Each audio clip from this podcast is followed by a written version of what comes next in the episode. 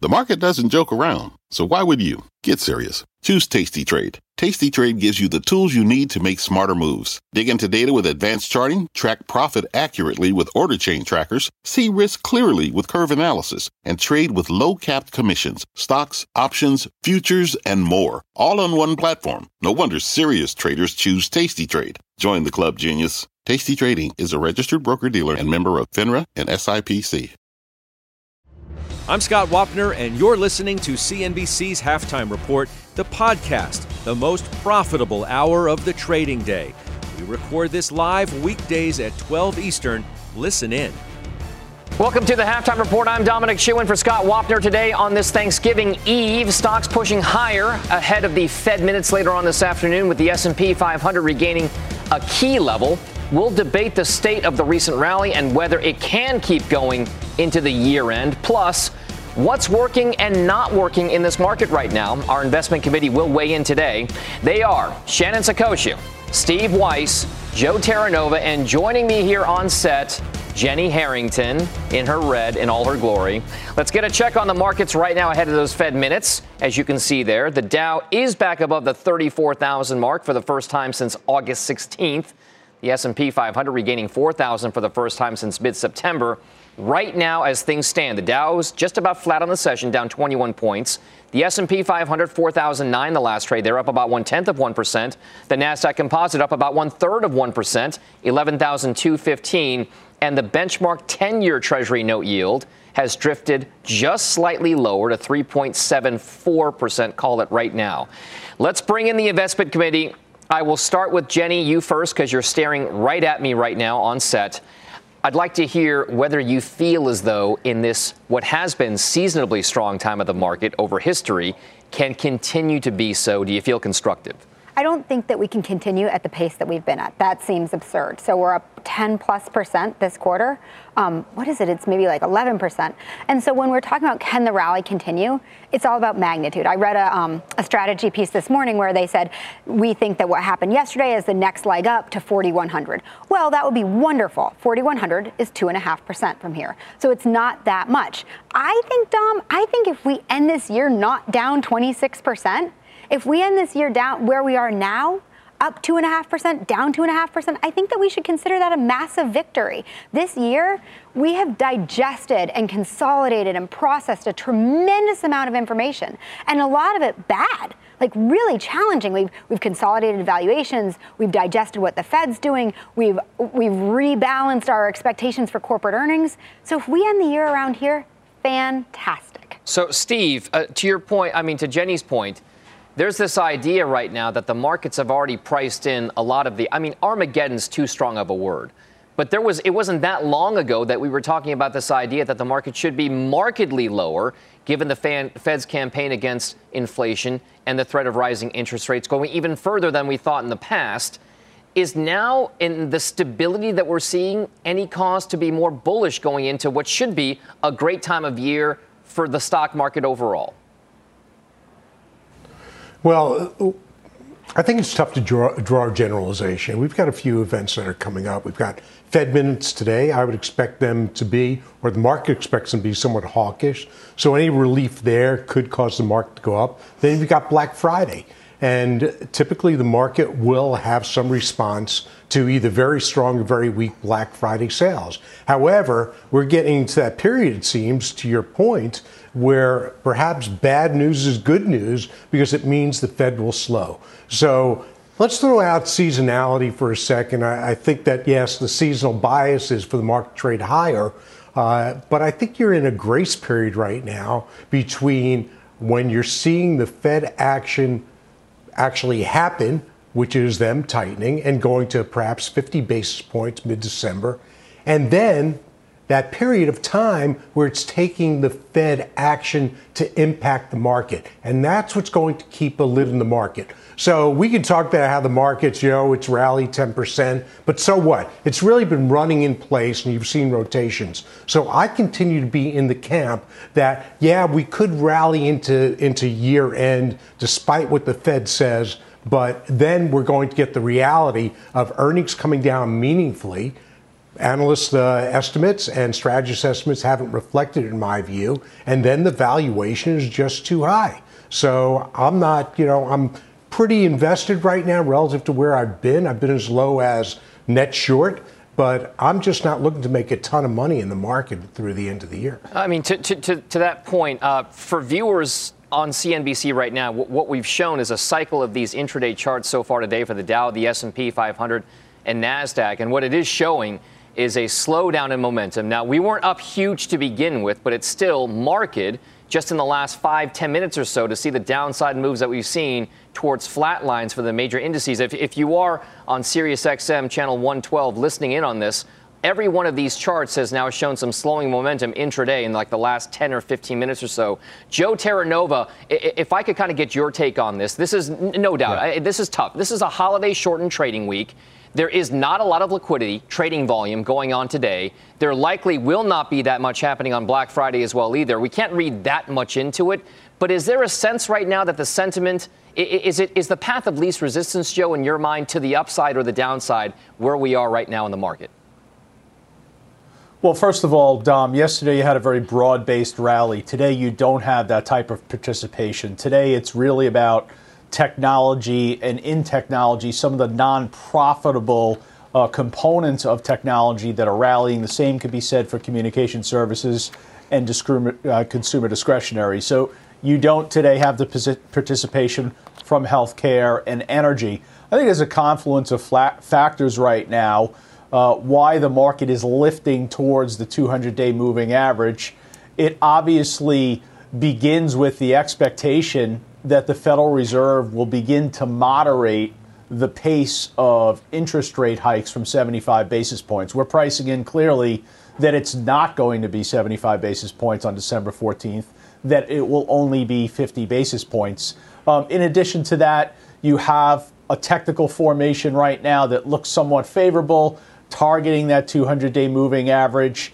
And then you also have this overall seasonality that, yes, is affecting the market as you're on the other side of the midterm election. So I think emotional balance is, is the right way to look at this. I don't think you should really get overly excited or overly pessimistic about where we are right now. I think the concern would be for investors is if in some capacity the Federal Reserve removes the expectation that they'll be moderating the pace of rate hikes. Now, now, speaking of the Federal Reserve, I mean, interest rates are, are no doubt a large part of the market narrative these days.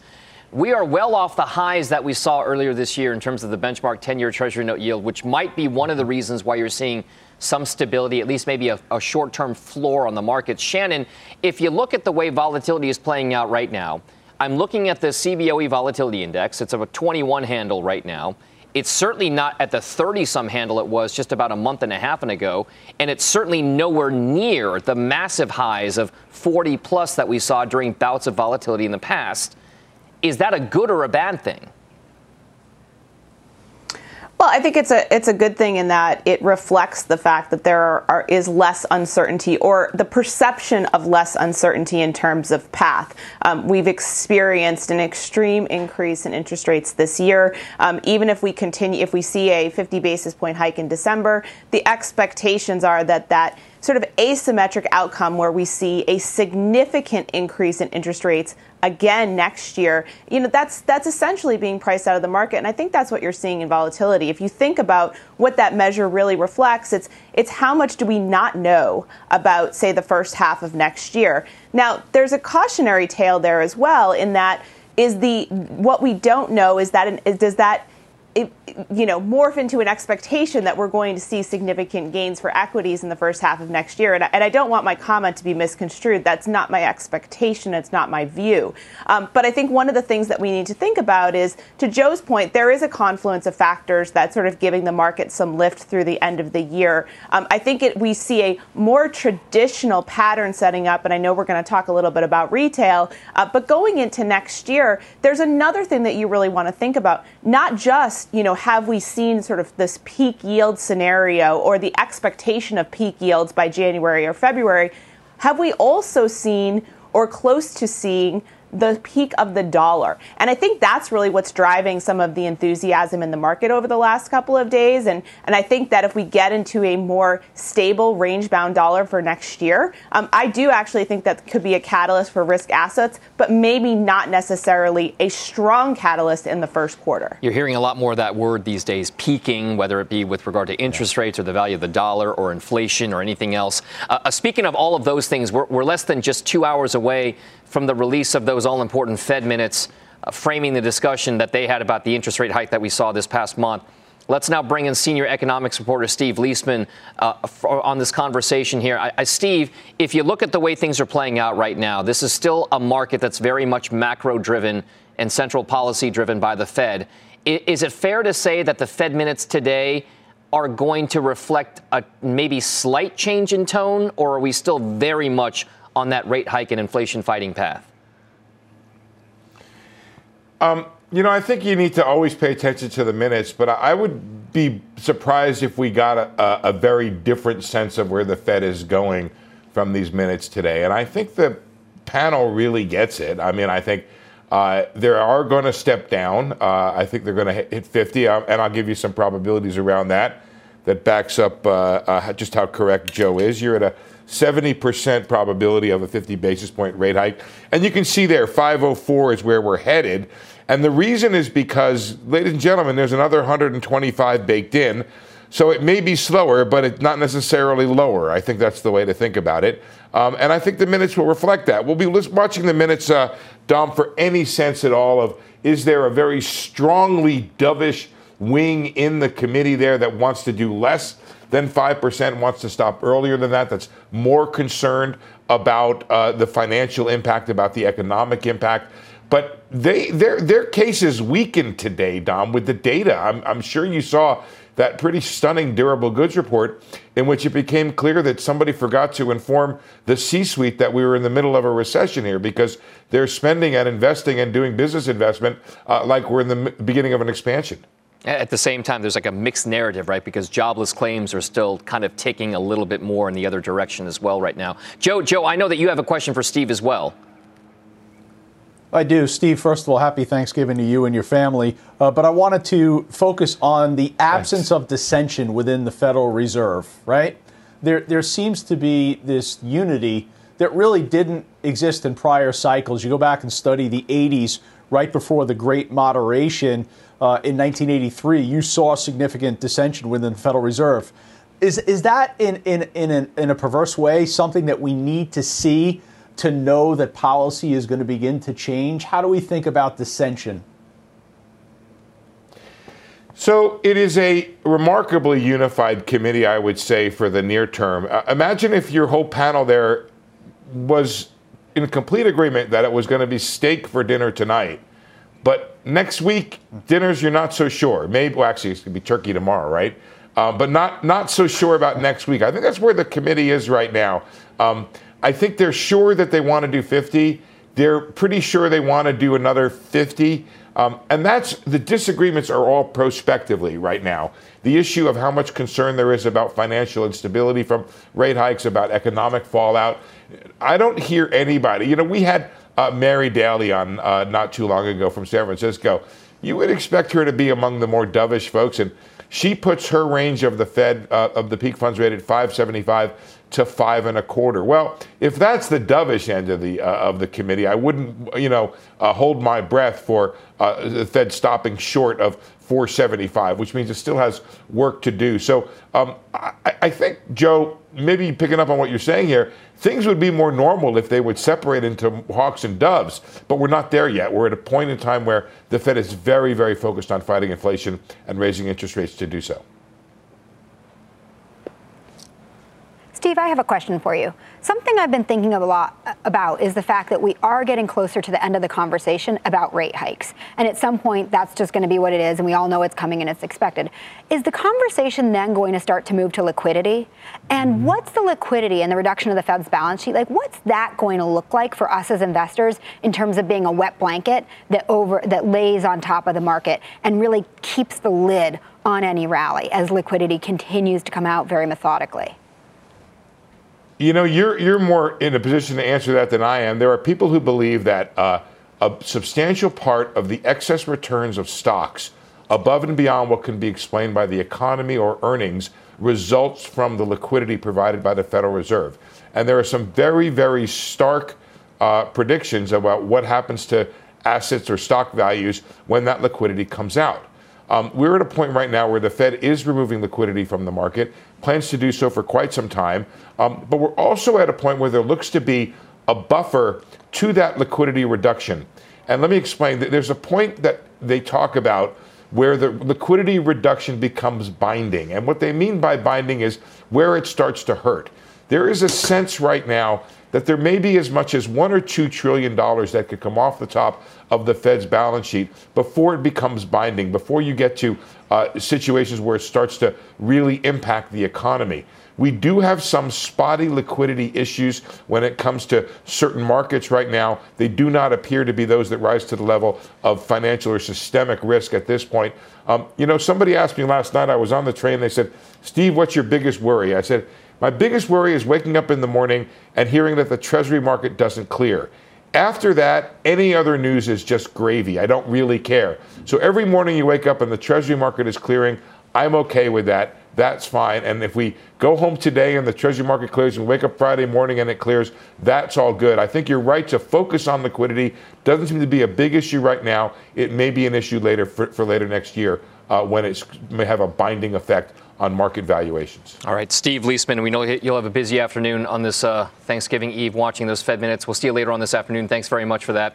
Uh, let's now pivot to one of today's big winners in the market right now. That's Deere, leading the S and P five hundred following a beat on the top and bottom lines. The company is also raising prices on farm equipment, and it forecasts sales gains in the year ahead. Now, industrials are outperforming over the last month. That sector up nearly fifteen percent. You've got names like Johnson Controls, United Rentals, so-and-so up about thirty percent in that period.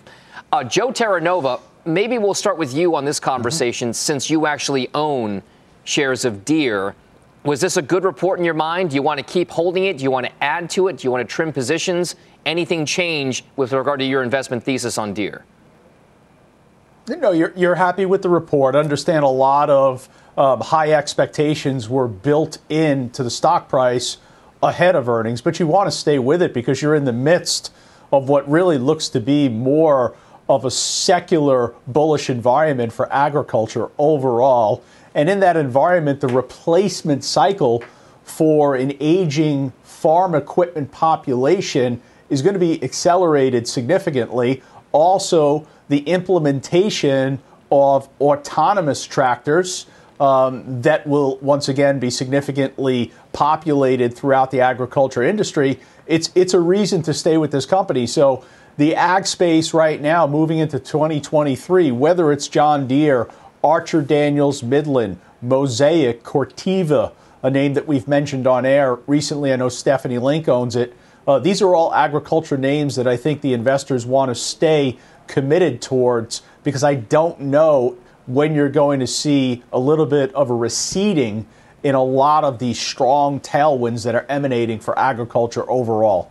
You know, part of that report also cited the strong demand for that construction and farm equipment as well. Also, this idea that infrastructure investment and spending is going to pick up, which helps their construction machinery equipment yeah. there. Shannon, uh, uh, on the industrial side, you're an owner of many, of many of these names as well. I, I wonder, is it is it Cat Deere that, that, that is the best idea for you in industrials, or are you looking elsewhere, maybe aerospace? Yeah, I think overall, I think there is really, to, to Joe's comment, a strong secular tailwind for agriculture. But I also think that there is just a strong secular tailwind for capital expenditure, real fixed asset investment. I think we're moving into, you know, the next phase, um, whether it's the reshoring of manufacturing or whether it's creating just overall greater productivity and efficiency um, in a number of different sectors or, or subsectors of the industrial sector. And so I think when I look at sort of our basket, the theme that we're looking at is that productivity and efficiency improvement. Names like Rockwell Automation, for instance, names like Honeywell. Um, and then thinking about it in terms of how do we move those goods? So with the Union Pacific, I think there's a lot of different ways that you can play the industrial sector as you go into twenty twenty-three. But I think that there is, you know, likely going to be this pickup in CapEx, and I think that it's at, you know, both the private and public level. And it's not just here in the United States. We're going to see this as a global trend. So although we have some concerns, obviously, about a moderating global economy and the potential for, you know, what is, in our view, likely a shallow recession, twenty-three, twenty-four, um, I think this does have longer term trends. And I think that you can play it either with a basket. Um, great example of a, a part of a, uh, an E T F that has an agricultural basket is G U N R. Um, but you can also play that in terms of picking some of these uh, industries within the industrial sector and, and really, you know, expressing that theme in a number of different ways. So one pick that's up on the screen right now that, that you mentioned is Honeywell. And Steve Weiss, I know this is a name that you've been involved with in the past. Uh, have you been adding to that position for, for Honeywell? And if so, why? No, I, I mean, I bought it recently within the last month. Um, I like it. I like the fact they're focused on automating manufacturing going forward. Uh, and uh, I think they've got a phenomenal C E O. So I'm not adding to it here. I actually had to hold my nose to buy it because it's not cheap, but, uh, but they're in the right spot. Um, what's surprising to me today is that Bunge and Mosaic, which I, which I own both, are down marginally on the day. You would think that they would benefit from some tailwinds that are also helping Deere. But the biggest surprise is, you know, over the last week or so has been CapEx spending. I would have thought that looking at the very real potential of a recession, that you would have seen C E Os pull back and save for a rainy day. Admittedly, corporate balance sheets are really flush with cash and that they haven't been spending a lot through the entire cycle building that cash nest egg. So I would expect, though, that for that to slow down. And there aren't many recessions where industrials do particularly well as you're going into them. So, so I'm a little cautious on the space. Clearly, the money's gone there, not so much for the fundamentals, which have been mixed, frankly, but because they've gone out of tech. Tech had been such a big portion of the S and P, they had to find a home. So they're going to the next liquid place to go, and that's industrials. So I wouldn't read into that as any prediction that this is going to be a sustainable cycle through a declining economy, because it won't be. All right. Industrials certainly a key focus, given what's happening with uh, Deere shares today. All right, guys, thank you very much for that. Coming up on the show, gearing up for the crucial holiday shopping season, we've had a wave, a slew of retail earnings over the last week or so, roughly. So what's working right now and what's not working? The committee has their take on those positions and the retail trade heading into the holiday shopping season. Stick around. Halftime is back in just two minutes with the markets just about flat for the Dow. Old Dominion Freight Line was built on keeping promises. With an industry-leading on-time delivery record and low claims rate, we keep promises better than any other L T L freight carrier because we treat every shipment like it's our most important one. Visit O D F L dot com to learn more. B two B selling is tougher than ever, and we feel your pain. If you're struggling to close deals, consider giving LinkedIn Sales Navigator a shot. This sales intelligence platform helps professionals like you engage high-value customers, drive higher revenue, and increase sales performance.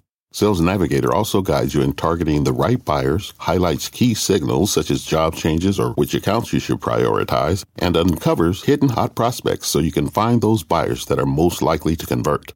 Fueled by LinkedIn's one billion member platform, Sales Navigator gives you the most up-to-date first-party data, enabling you to unlock conversations with the people that matter.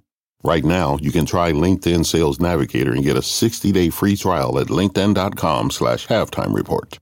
That is linkedin.com slash halftime report for a sixty-day free trial. Let LinkedIn Sales Navigator help you sell like a superstar today. Just go to linkedin.com slash halftime report and get started. Welcome back to the Halftime Report. We've had a flood of retail earnings as of late, and the holiday shopping season is getting underway in earnest on Friday. The retail sector on pace for its worst year since two thousand eight, but a number of stocks are hitting new highs. So what's working and what's not in retail right now? Jenny, I'm going to turn to you first. Ross Stores is working. In fact, it's right now going to probably hit a fifty-two-week high if it already hasn't already done so at this point. Why Ross Stores in that retail trade? Well, it's interesting. So Ross Stores is in our disciplined growth strategy. And this is, um, so I actually, if you don't mind, Dom, I want to talk about Ross Stores, American Eagle, which we just sold, unfortunately, before yesterday when it was up so much, and Foot Locker. We own all three of those. And if you look at them, they're interesting. Ross Stores is actually only up one percent year to date, but it's up forty percent in the last month. Um, American Eagle, down forty percent year to date, up fifty percent in the last month. Foot Locker is down fifteen percent year to date, up fifteen percent in the last month. And so what I think the theme here is, is bigger than any one store. The theme is that retail overall, and this is why we bought American Eagle back in May and Foot Locker back in February, the theme is that the shares of these companies have been punished as if the consumer was just gonna lay down and die and never spend any money again. And guess what? Like, American consumers are extremely resilient and they continue to spend. Now, they're not doing that well. In fact, Ross Stores, Joe, you and I were talking about this on Friday when I was on. And so Ross Stores, um, yep. it's not really that great. In fact, they had one hundred sixty basis points of margin contraction, five percent lower same store sales, but it was so much better than everyone expected. So one of the things Joe and I were talking about on Friday was the fact that, you know, is is discount retail where you want to be in this kind of environment with a recession pending? Well, I would say yes, but the stock is already up forty percent in the last, you know, what did I say, month? And it's up from seventy dollars a share in July. So what I think is on all these retailers, I think the super ultra low-hanging fruit was there in the summer, and you missed it. You're not going to get up forty percent from here and up thirty percent from here. But to some degree, there is still low-hanging fruit. And so American Eagle, I'm super bummed that we had to sell. It's because they cut their dividend last quarter and we had to exit it eventually. It's being replaced. I'll tell you what I'm replacing it with when I'm done next week. But why are we still holding Ross and why are we still holding Foot Locker? Because there's more upside. Now, those two are different. Ross is expensive. It's trading at twenty plus times earnings. We will probably use this as a source of funds.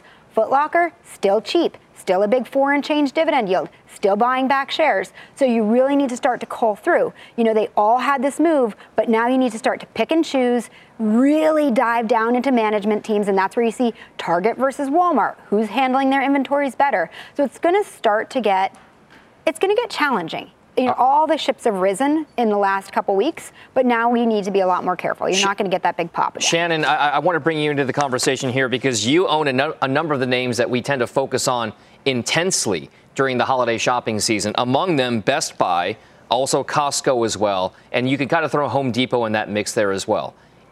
Are you still bullish well, on that, given the moves that we've seen for some of those names? Uh, Best Buy in particular, given what we've seen with earnings And, and, of course, consumer electronics being such a big part of the holiday shopping season. Yeah, well, let's let's put aside, you know, maybe December's not when you buy plywood. So let's take Home Depot out of the conversation at least. But um, let's talk about Best Buy and Costco, because I think that there are, you know, we don't have a lot of retail exposures. So the retail that we've that we've chosen to invest in has been very specific. Best Buy's valuation, to Jenny's point about Foot Locker, is so undemanding um, that mm-hmm. our expectation was is that even if we saw a decline in terms of same-store sales, which we did, ten point five percent same-store sales decline this quarter. However, expectations were for thirteen percent. eleven percent same-store sales decline for this year. They have now projected ten percent. So it's just better than expected. It's not great, but it's better than expected. And I think with Best Buy, what you're seeing is you're seeing they are accustomed to managing their inventory in the consumer electronics space. And so, unfortunately, they are going to be hindered from a margin perspective because Target and Walmart have not sh- shown to be quite as disciplined from an inventory management perspective in electronics. And though, so there'll still be some kind of compression from promotional activity from those stores that will affect Best Buy's margins. But just a little fact, the computing revenue this quarter, um, up twenty-three percent from the fourth quarter of two thousand nineteen. So that consumer demand is still there. It has not rolled over and died yet. Best Buy is not yet out of the woods, but I think that there are some trends. The last thing that I want to just make sure that I note is that there's this seasonality that Joe talked about earlier, where we're seeing more seasonal normal behavior is in retail. Think about last year. All of that activity was pulled forward to the beginning of the quarter because we thought we weren't going to be able to get those goods. That actually bodes well for, for November and December comps. All right. I mean, another company that saw a lot of demand in a pull forward type effect was Dick's Sporting Goods. That's a name, Steve Weiss, that that, that you're definitely involved with. Yeah. So uh, I was out of Dick's for a long time, and I bought it back when it traded down below par on Target's numbers. And to me, it's compellingly cheap. It's less than ten times earnings. It's got great management, with the exception of one quarter, uh, has executed above and beyond what their guidance was, and that contrasts with some of the others, particularly Target, which missed three quarters in a row and incredibly is still selling at a twenty-eight times multiple. I don't know what people are thinking. What they're thinking is the stock's probably going to go up because it always bounces. And you know what? It probably will, because people just aren't looking at the fundamentals. Ross Stores, hey, it's had a great move, but it was trading off of, let's forget, let's face it, free money multiples and twenty-six times earnings. It should be a source of funds. Lululemon, ridiculous multiple. They continue to execute, love the product. Every time I walk to a store, it's crowded. So maybe it'll hold the multiple, but I think there are values down there. Now, without the dividend, I don't think Foot Locker's won. Nike is going direct to consumer. That's hurting them a lot more than it's hurting Dick's. So I think you got to be careful where you are. And as you go into the holiday season, Dick's Sporting Goods just offers broad gifts at reasonable price points and is the only player, the only dominant player in the sector. Sure, you have A S O, you have a couple of others, Hibbert's, but Dick's is the major domo in the space, which means they get the best pricing and the best margins. So that's why I'm there. I'm being very selective in uh, in what I do in retail. And that retail space is, of course, one we're going to watch very closely in the coming days and weeks here. All right, thanks very much, folks. Coming up on the show, Tesla's rallying today, but it's dropped thirty-five percent in just the last two months. Is the stock becoming a value play, if you can call it that? We're going to debate that in our call of the day next on Halftime. Keep it right here.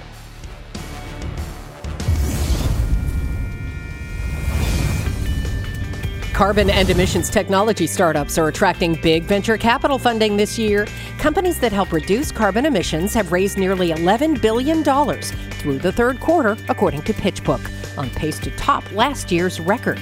The total number of V C deals reached a record high in Q three of two hundred thirty-one. That's your E S G Fast Fact of the day. What does it mean to be rich? Is it having more stories to share or time to give? Is it being able to keep your loved ones close or travel somewhere far away? At Edward Jones, we believe the key to being rich is knowing what counts. Your dedicated financial advisor will take a comprehensive approach to your financial strategy to help support what truly matters to you. edwardjones.com slash find your rich. Edward Jones, member S I P C. Welcome back to the Halftime Report. I'm Contessa Brewer. Here's our C N B C News update this hour. President Biden is calling on Americans to come together as a nation and take greater action to curb gun violence after another horrific and senseless act. His words. Police say a Walmart manager shot and killed six employees in the break room of a Virginia store last night and then took his own life. Motive unknown right now. Ukraine's President Volodymyr Zelensky says the country will rebuild its infrastructure after a new round of Russian missile attacks caused widespread power outages. He says Ukrainians are an unbreakable people. A cyber attack targeted the European Parliament just hours after its members voted overwhelmingly for a resolution that calls Russia a state sponsor of terrorism. High levels of external network traffic, basically, have put the website of the European Parliament just out of commission. It's what's known as a distributed denial of service attack. We'll be watching that closely. Dom. All right, Contessa Brewer with the latest headlines there. Thank you very much. Morgan Stanley's Adam Jonas is out with a new note today on Tesla, saying it's approaching their one hundred fifty dollars bear case scenario. The firm reiterates its overweight rating and raises the question whether there's a value opportunity emerging. It is our call of the day. Jenny, we'll look at you first because we're talking Tesla, and this is a stock that you have some very strong feelings about. I do. I have strong opinions. So as a, as someone who leans towards value manager, I can get pretty darn creative with calling something a value, right? A value stock. And and if we look at what the real value, what the real idea of value investing is, it's buying something at a discount to the future cash flows, that saying the stock is worth less right now than those future cash flows.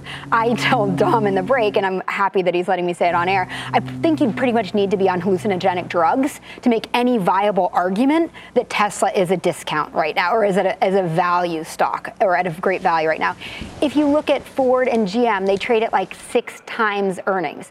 Even if you look at next year's Tesla's earnings, that's six dollars a share. There's no version of this that's value. So if you want to call it a growth stock, and if you want to be super speculative and say, hey, that six dollars is going to grow to sixty dollars, like, fine, you know, go dream, go get back into the, you know, high atmosphere and the fumes and all of that and call it a growth stock, but you cannot call it a value stock. So Joe Terranova, you can't call it a value I, I, play. That, okay, that's fair. I mean, Joe, this is this is not a, a, a an opinion solely of, of Jenny's over here. There are a lot of folks out there who, who don't feel as though, even with a shaving of half a its value in, in the course of the last several months, that it's a value-oriented pick. But I wonder, in the broader sense of Tesla in that consumer discretionary trade, Joe, do we feel as though it's indicative of anything sentiment-wise or direction-wise about the market when it comes to consumer spending and discretionary overall? Well, first of all, let's understand that Adam Jonas called it a value opportunity. And a value opportunity is not universal to all investors. A value opportunity is specific to an individual, a portfolio, or a strategy. So collectively, you, from a risk management standpoint, you say to yourself, here's Tesla, a consumer discretionary company that over the last three years has had annualized sales growth at thirty-seven percent. And the other signature tailwind that it had was incredibly strong momentum. Now what has happened? What has happened in the last three months is that that momentum factor has been decimated. They've lost the momentum factor. All they have is the sales growth. And pushing against that on the other side is that you've got a stronger U S dollar and only forty-four percent U S revenue growth. You've got a company that on a valuation basis currently has a P E somewhere in the mid fifties and a, and a high beta relative to the market. So, all right, you fall back upon as an individual investor, is this the right characteristic of a company that you could fit into your portfolio? If you could accept the degree of a little bit of a higher beta exposure and a higher valuation, then yeah, it's probably going to be a value opportunity. If not, you're going to look elsewhere within the consumer discretionary space and find opportunities in names like T J X, Walmart, or Ulta Beauty, or even Tractor Supply.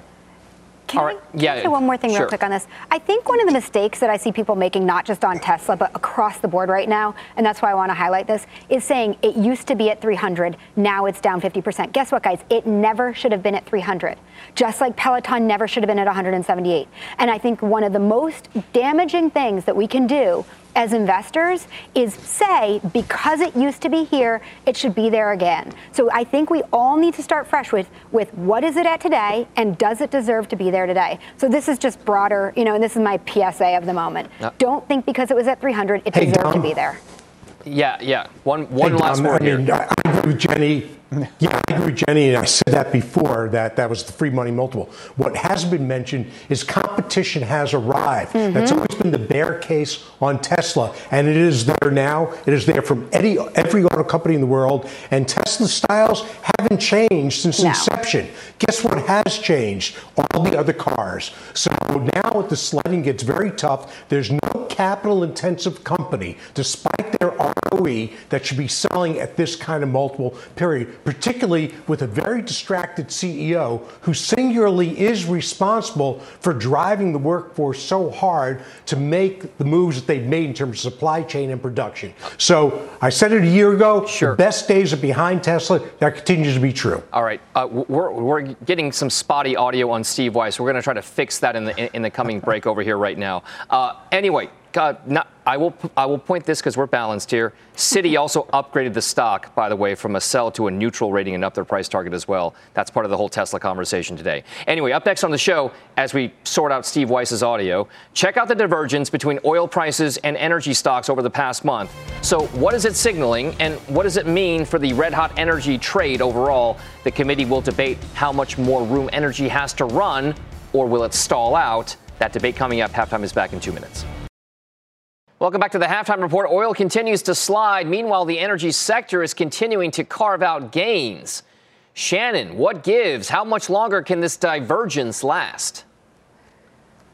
Uh, it's a really interesting scenario because one of the things that you think about is how much of what's happened in the energy sector in terms of gains have been driven by this demand for oil, and then how much do we see A, a, a change in the equilibrium between supply and demand over the next couple of years. We're fundamentally undersupplied in, in, in energy right now. And you think about the oil market, whether it's OPEC plus or what's happening in Ukraine, uh, you know, we are at a, in a situation where we don't have probably enough to meet even modestly lower demand over the course of the next couple of years. The other reason that the energy sector has been so popular is not just um, this realization that we see this kind of increased uh, or lower supply against even consistent demand. It's the margin, it's the profitability, it's the valuations that are being delivered by the energy sector. So I think you'd have to see a confluence of factors, a number of events to really take the wind out of the sails. But as far as over the next, you know, say three, four, five months, there really isn't a significant catalyst just from a seasonal perspective to see a sharp decline in energy prices. And so even though we've seen some um, weakening in terms of pricing, that's these companies are still able to produce great margin um, and, and strong top line revenues even at these levels. You know, I mean, we've spoken so much about energy with regard to uh, its relationship on the oil side of things, but nat gas these days is obviously a very big part of the discussion. We're heading to the winter months here around the, around the world in the, in the northern hemisphere. There's, you know, possible sanctions on Russia with price caps going into a play. I, I, Joe, the nat gas trade is one that is not for the faint of heart, not for the weak of heart. Is it something that you want to be involved no. in right now, nat gas? I, I think you do. It's up one hundred percent year to date. It's up twenty percent this month. Yes, it's known as the widow maker. Um, what you're seeing uh, today is that the weather forecasts looking out ten days from now, both in Europe and in the U S, are calling for significantly colder weather. Beginning December third in the U S, uh, the, the entire lower forty-eight is going to be in the midst of below normal temperatures. Europe, very strong cold temperatures as well in December as well. So you're coming up on expiration next week for the spot month. Believe it or not, this is hard to say, Dom, but you're seeing a lot of short covering in natural gas. Natural gas was below four dollars and eighty cents on October twenty-fourth. Here we are right now with spot gas up above seven fifteen. So heading into a winter season, the weather is going to impact spot natural gas pricing. And during those weather months, you do want to have exposure in natural gas through equities, whether it's E Q T, R R C, Southwestern Energy, to name a few. All right, some of the big exploration and production E and P companies in nat gas. All right, thanks very much for those thoughts, Joe, uh, and to Shannon as well. Up next on the show, we've got Mike Santoli joining us for his midday word. Keep it right here. Halftime is back after this. Welcome back to the Halftime Report. Senior markets commentator Michael Santoli joins us now from the floor of the New York Stock Exchange with his midday word. It's a slower day-ish. But what's on your radar? It is, uh, Dom, uh, quiet as you might expect. Market kind of levitated yesterday. It was really playing to the script that we've become accustomed to of a typical Thanksgiving week type action.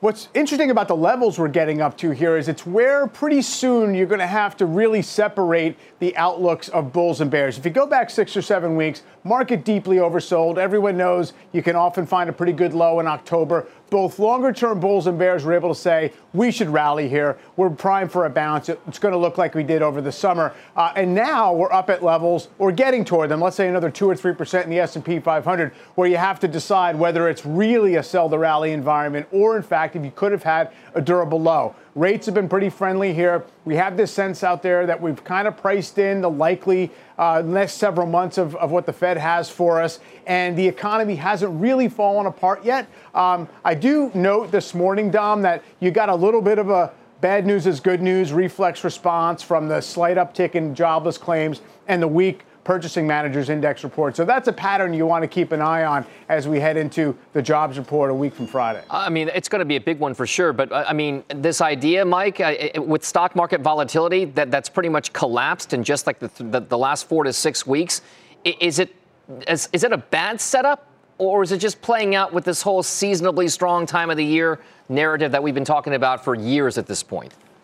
I don't think it's as simple as saying it's a bad setup and people are complacent and therefore uh, it's going to be a rerun of that nasty sell-off we got from mid-August. Clearly, you know, we're going to get some gut checks down the road. But uh, because of the seasonal factors, because we're that much closer perhaps to what the, you know, the, the, the Fed's going to be slowing down, if nothing else, I agree with everybody else that there looks like there's downside to twenty twenty-three earnings forecast. But we've already had twenty dollars come out of the S and P forecast for twenty twenty-three. This process has been underway for a while. The market's been trying to absorb it in the in the way that it can. So you can argue that it's it's priced for uh, more good stuff than we're likely to get, but I think that remains to be seen. All right, maybe things pick up with some action around the Fed minutes when they get released later on this afternoon, two p.m. Eastern time. Mike, I know you'll be watching that closely. Thanks very much. We'll see you later on this afternoon.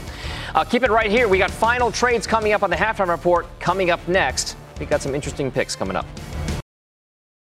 All right, time now for final trades. Jenny Harrington, you first. All right, I'm sticking with my theme of you can't make me a bull, you can't make me a bear right now, but you can make money. So I'm giving you B and G Foods. B and G Foods just reset the dividend. It was highly anticipated. And so so the stock really got beaten down because of that. Where you are right now is a five point eight percent yield. I think as supply chains continue to normalize, as inflation comes down, the stock stabilizes, the company stabilizes, earnings improve, you get five point eight percent. All right, Steve Weiss.